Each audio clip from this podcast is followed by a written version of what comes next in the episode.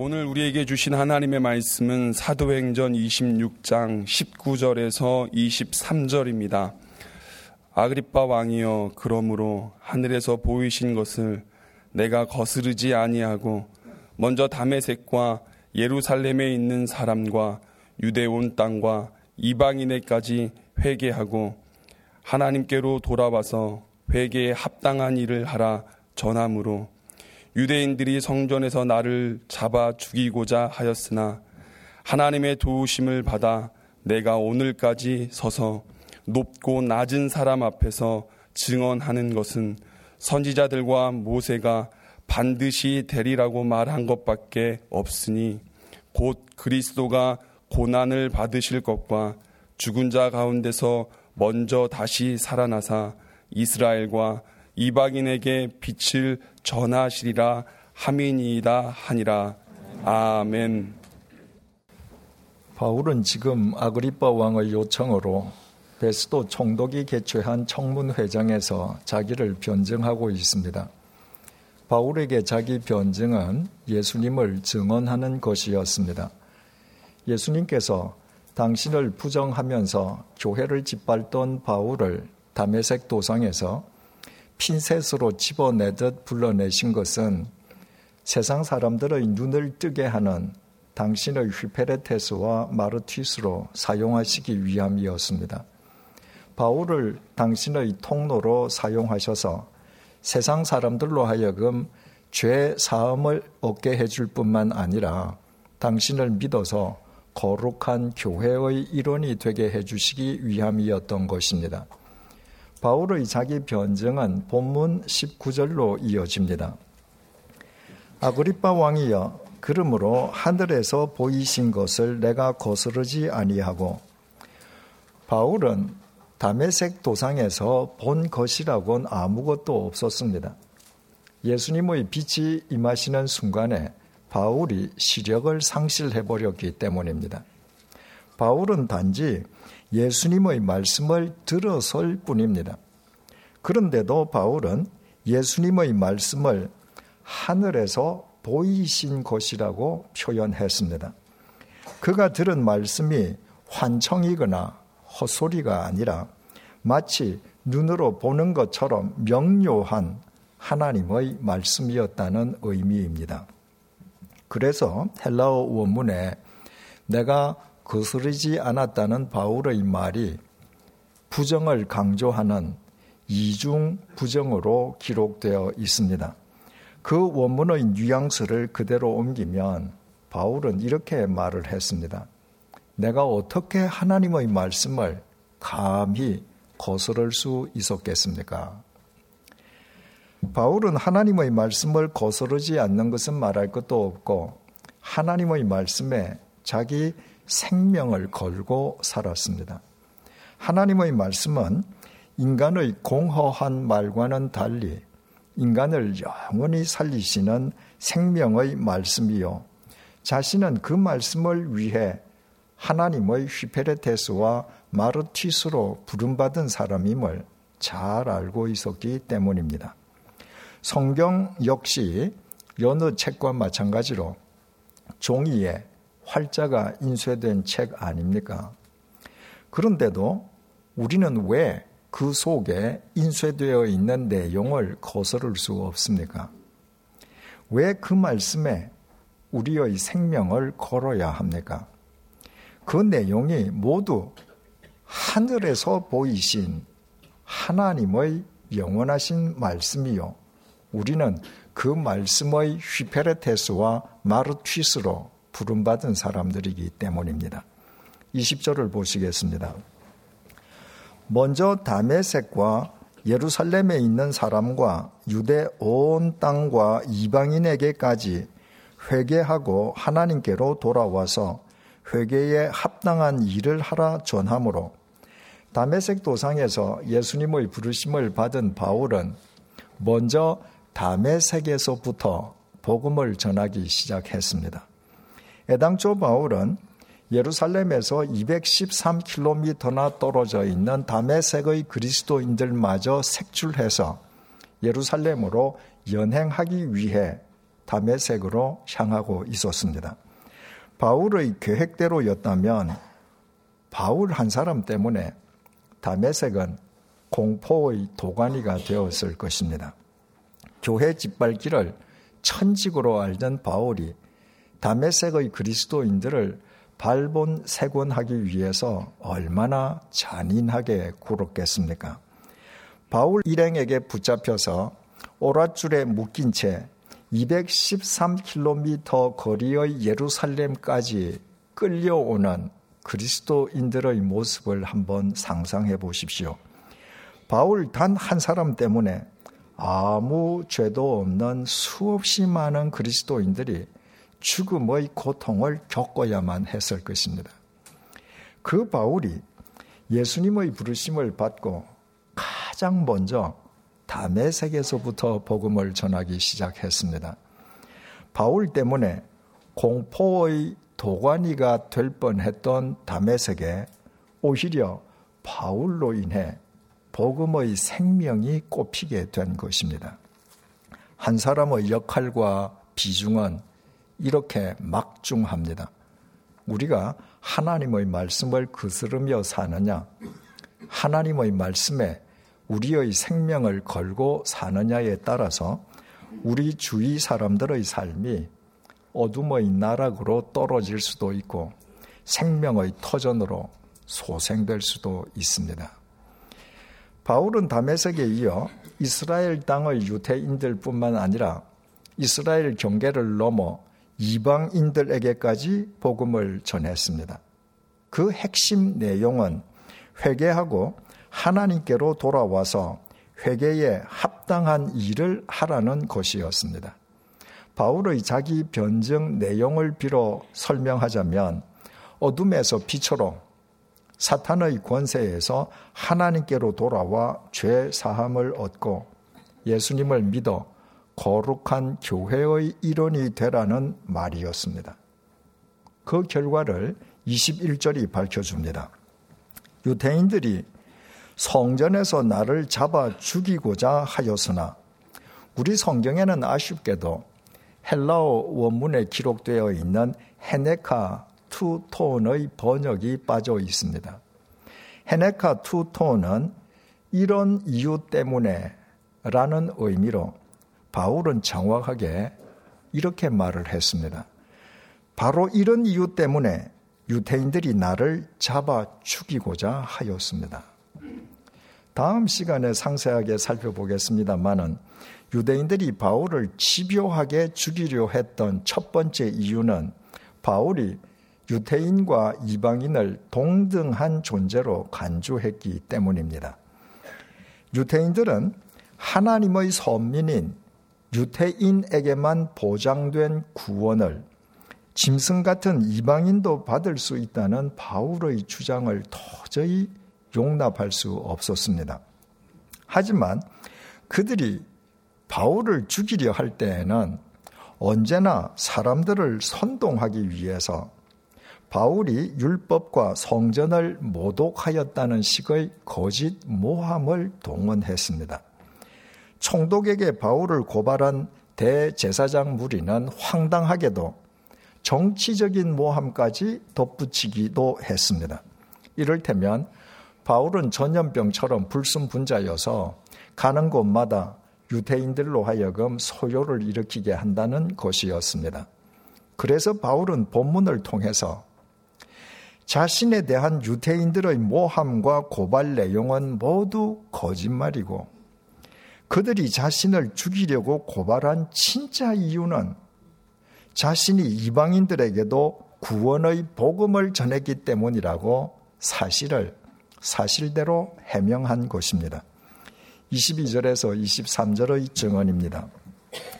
하나님의 도우심을 받아 내가 오늘까지 서서 높고 낮은 사람 앞에서 증언하는 것은 선지자들과 모세가 반드시 되리라고 말한 것밖에 없으니 곧 그리스도가 고난을 받으실 것과 죽은 자 가운데서 먼저 다시 살아나서 이스라엘과 이방인들에게 빛을 전하시리라 함이니이다 하니라.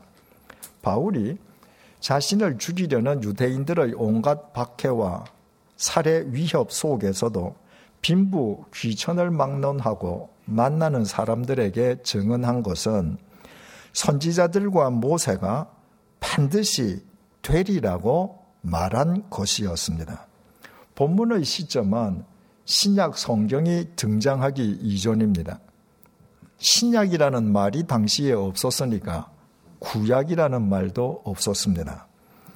당시의 사람들은 오늘날 우리가 구약 성경이라고 부르는 하나님의 말씀을 예수님처럼 율법과 선지자라고 부르거나 오늘 본문의 바울처럼 율법을 대표하는 모세의 이름을 사용해서 선지자와 모세라고 불렀습니다.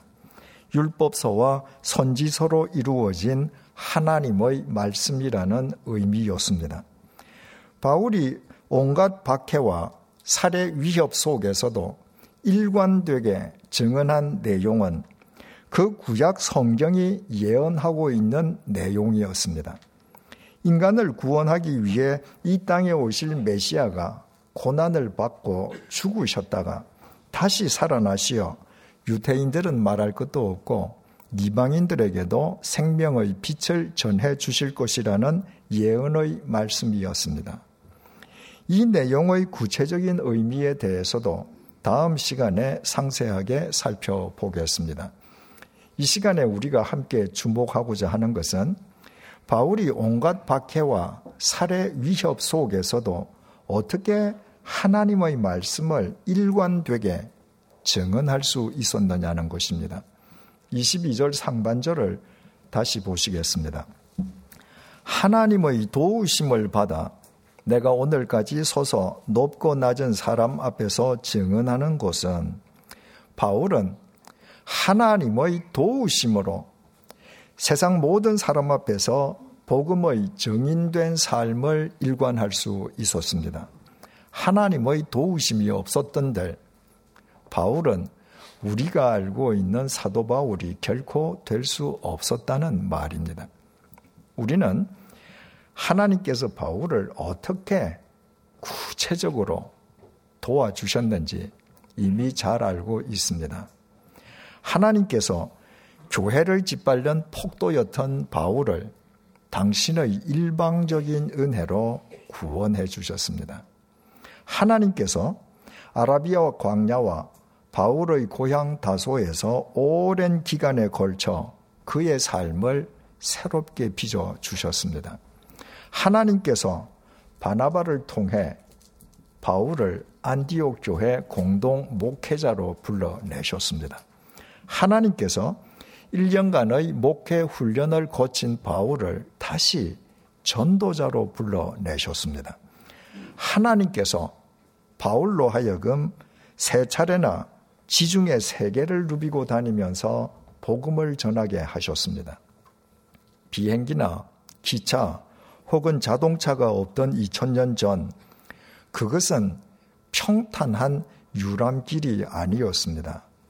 세 차례에 걸친 그 전도 여행길은 때로는 죽음과 직면하고 때로는 투옥당하고 때로는 매를 맞고 각종 위험과 추위 그리고 배고픔과 싸워야 하는 형극의 길이었습니다. 바울은 강철 같은 체력을 지닌 초인이 결코 아니었습니다.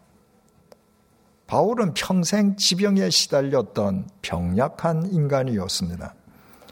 그 바울이 노년에 접어들기까지 초지일관 그 길을 걸을 수 있었던 것은 오직 하나님의 도우심 덕분이었습니다. 세 번째 전도 여행을 끝낸 바울이 마지막으로 예루살렘을 방문한 이후에도 마찬가지였습니다.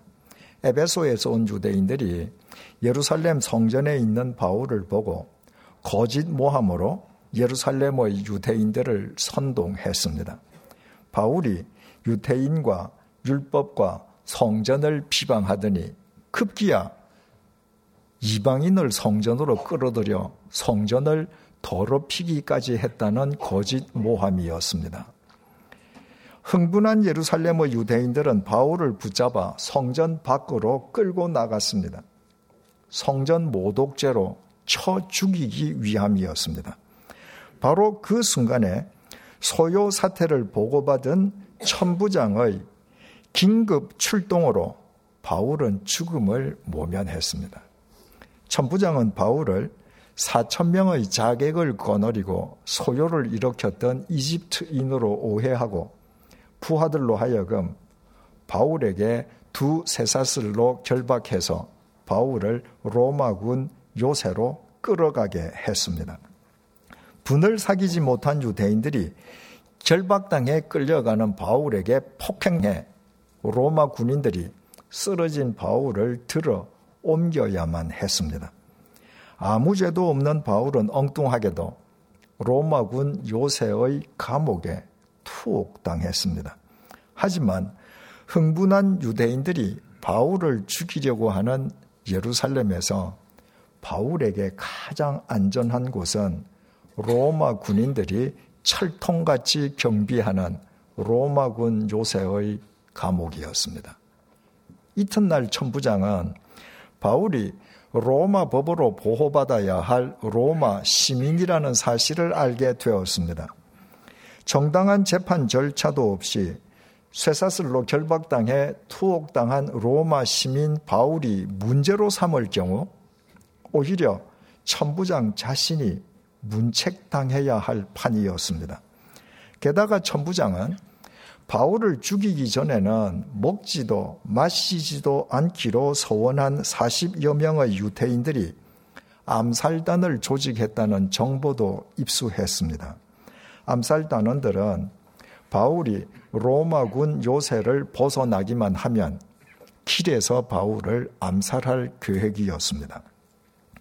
천부장은 로마 시민 바울을 보호하기 위해서 한밤중에 보병 200명, 기병 70명, 창병 200명을 동원해서 바울을 예루살렘에서 104km 떨어져 있는 가이샤라의 벨릭스 총독에게로 이송했습니다. 바울 한 명의 생명을 보호하기 위해 무려 470명의 로마 군인들이 동원된 것이었습니다.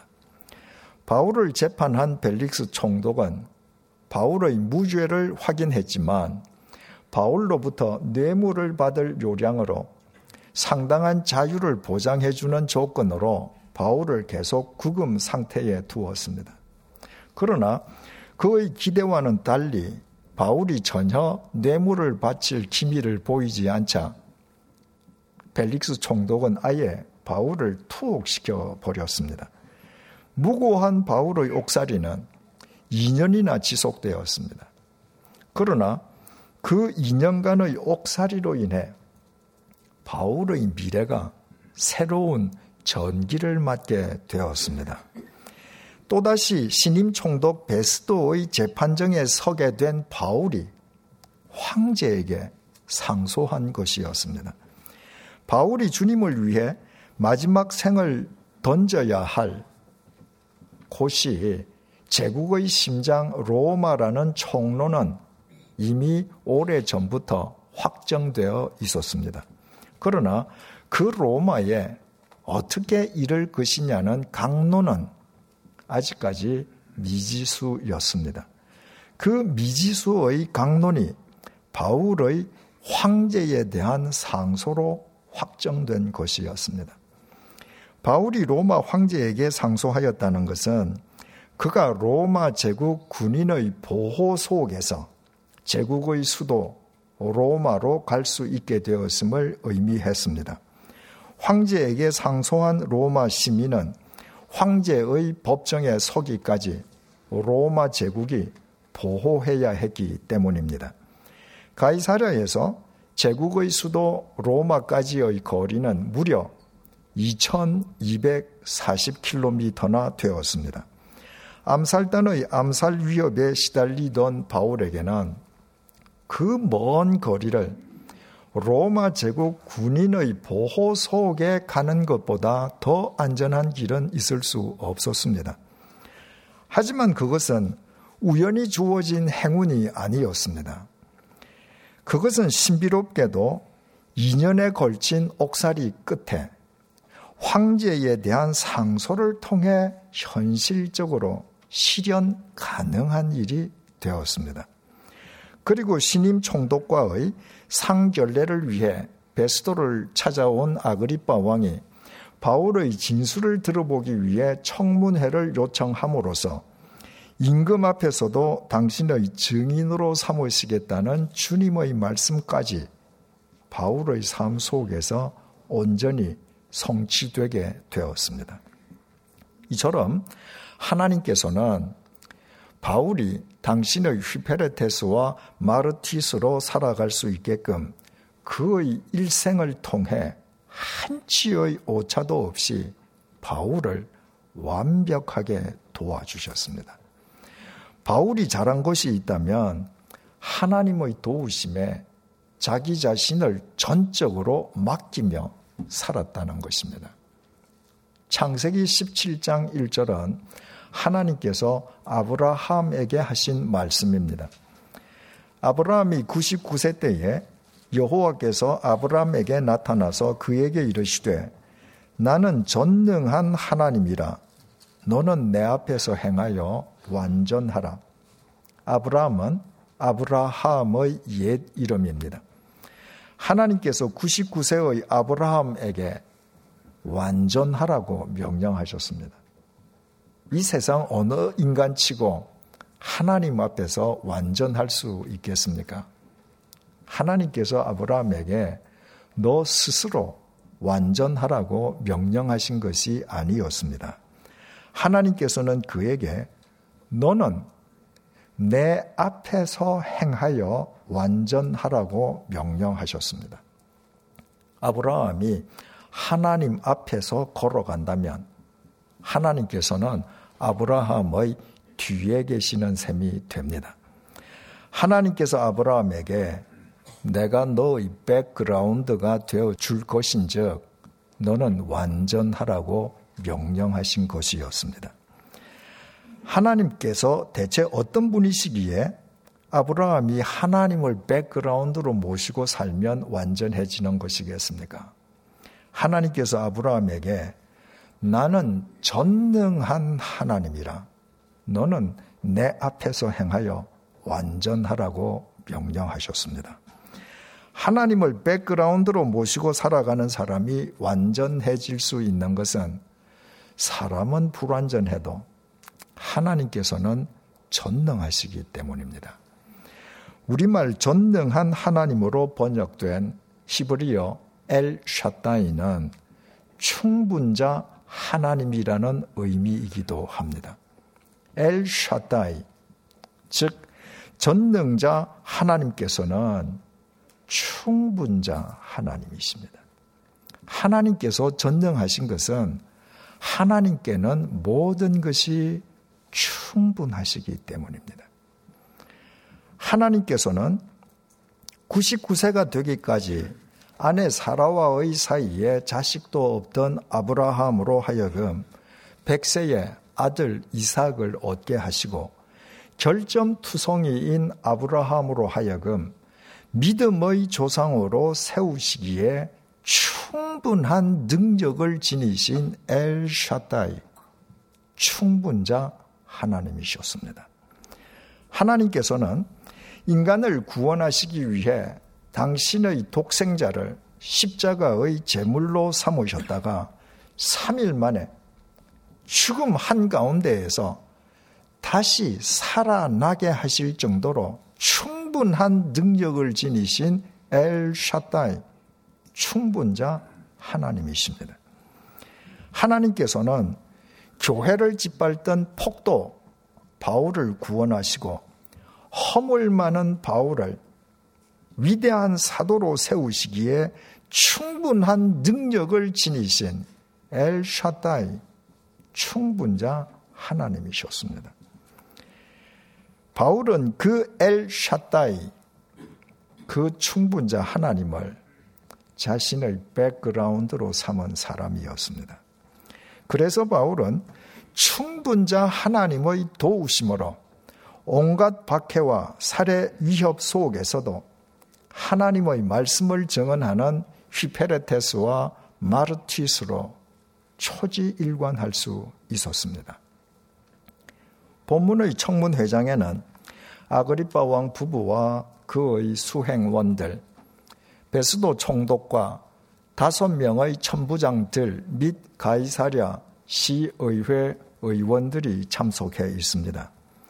화려한 관복과 제복으로 자신들을 과시하는 그들의 공통점은 그들이 모두 로마 황제를 자신들의 백그라운드로 삼고 있다는 사실입니다. 로마 황제가 삼권을 장악하고 있는 로마 제국에서 로마 황제를 백그라운드로 삼는 것보다 더 확실한 출세길은 없었습니다. 그것은 부귀 영화가 보장된 길이었습니다. 그래서 불을 보고 날아드는 불나방처럼 수없이 많은 사람들이 그 길로 몰려들었습니다. 하지만 로마 황제 가운데 한 줌의 흙으로 사라지지 아니한 황제가 없었고 당연한 결과로 그 황제를 백그라운드로 삼았던 사람들의 인생 역시 모두 허무하게 증발해버리고 말았습니다. 그 청문회장에서 가장 초라한 사람은 피고로 호출당한 바울이었습니다.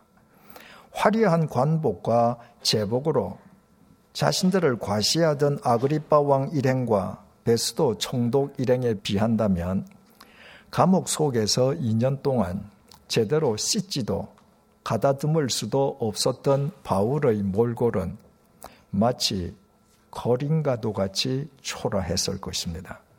하지만 그 초라한 바울 홀로 하나님을 자신의 백그라운드로 모신 사람이었습니다. 바울의 백그라운드였던 하나님께서는 바울을 통해 인류의 역사를 새롭게 하시고 2000년의 시간과 공간을 초월하여 바울이 영원히 살아있도록 도우시기에 충분한 능력을 지니신 엘 샤다이 충분자 하나님이셨습니다. 권력이든 금력이든 세상의 것들이나 사람들을 백그라운드로 삼았던 사람들이 몰락하거나 공개적으로 수치를 당하고 있는 우리 사회의 현 사태를 통해서 하나님의 말씀이 보이고 하나님의 말씀이 들리고 하나님의 말씀이 확인되지 않습니까? 돈의 위세가 하늘을 찌르고 권력에는 한계가 없는 것 같아도 그런 것들은 인간의 진정한 백그라운드가 되기에는 전혀 충분하지 않습니다. 그런 것들은 인간을 바로 세워주기는 커녕 오히려 바로 서 있던 인간마저 몰락시키기 마련입니다. 더욱이 죽음이 우리를 덮치는 순간에 이 세상 그 무엇이 우리를 위해 우리를 덮치는 죽음에 맞서 줄 수 있겠습니까? 우리를 덮치는 죽음 앞에서 우리가 지니고 있는 것은 무엇이든 모두 아무것도 아닌 nothing일 뿐입니다. 우리 인생의 참된 백그라운드 되실 분은 엘 샤다이 충분자 하나님 한 분뿐이십니다.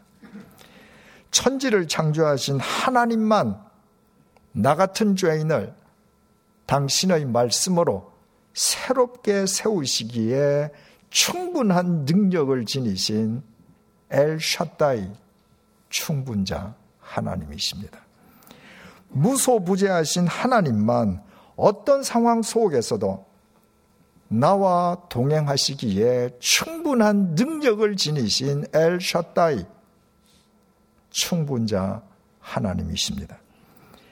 생명의 근원이신 하나님만 죽음이 나를 덮치는 순간에 3일 만에 다시 살아나신 예수님 안에서 나를 영원히 살리실 능력을 충분히 지니고 계신 엘 샤다이 충분자 하나님이십니다. 그 충분자 하나님을 우리 모두 우리의 백그라운드로 모십시다. 세상의 부귀 영화가 아니라 엘 샤다이 충분자 하나님 그분이 우리 인생의 목적이 되게 하십시다. 충분자 하나님의 도우심 속에서 우리는 충분한 생명, 충분한 행복, 충분한 삶의 의미를 날마다 충분하게 누리며 살게 될 것입니다. 기도하시겠습니다.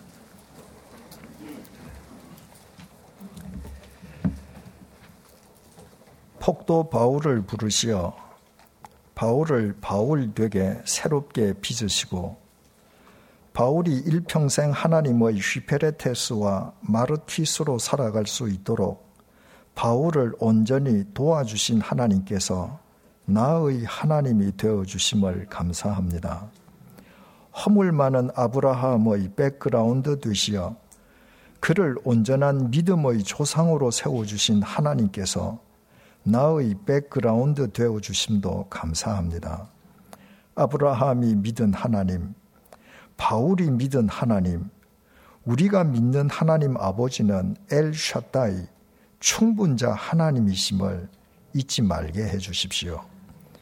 나의 육체가 병약해도, 나의 주머니가 비었어도, 나의 외관이 볼품 없어도, 내 하나님 아버지께서는 나를 통해 이 세상을 새롭게 할 능력을 충분하게 지니신 엘 샤다이, 충분자 하나님이심을 늘 기억하며 살게 해 주십시오.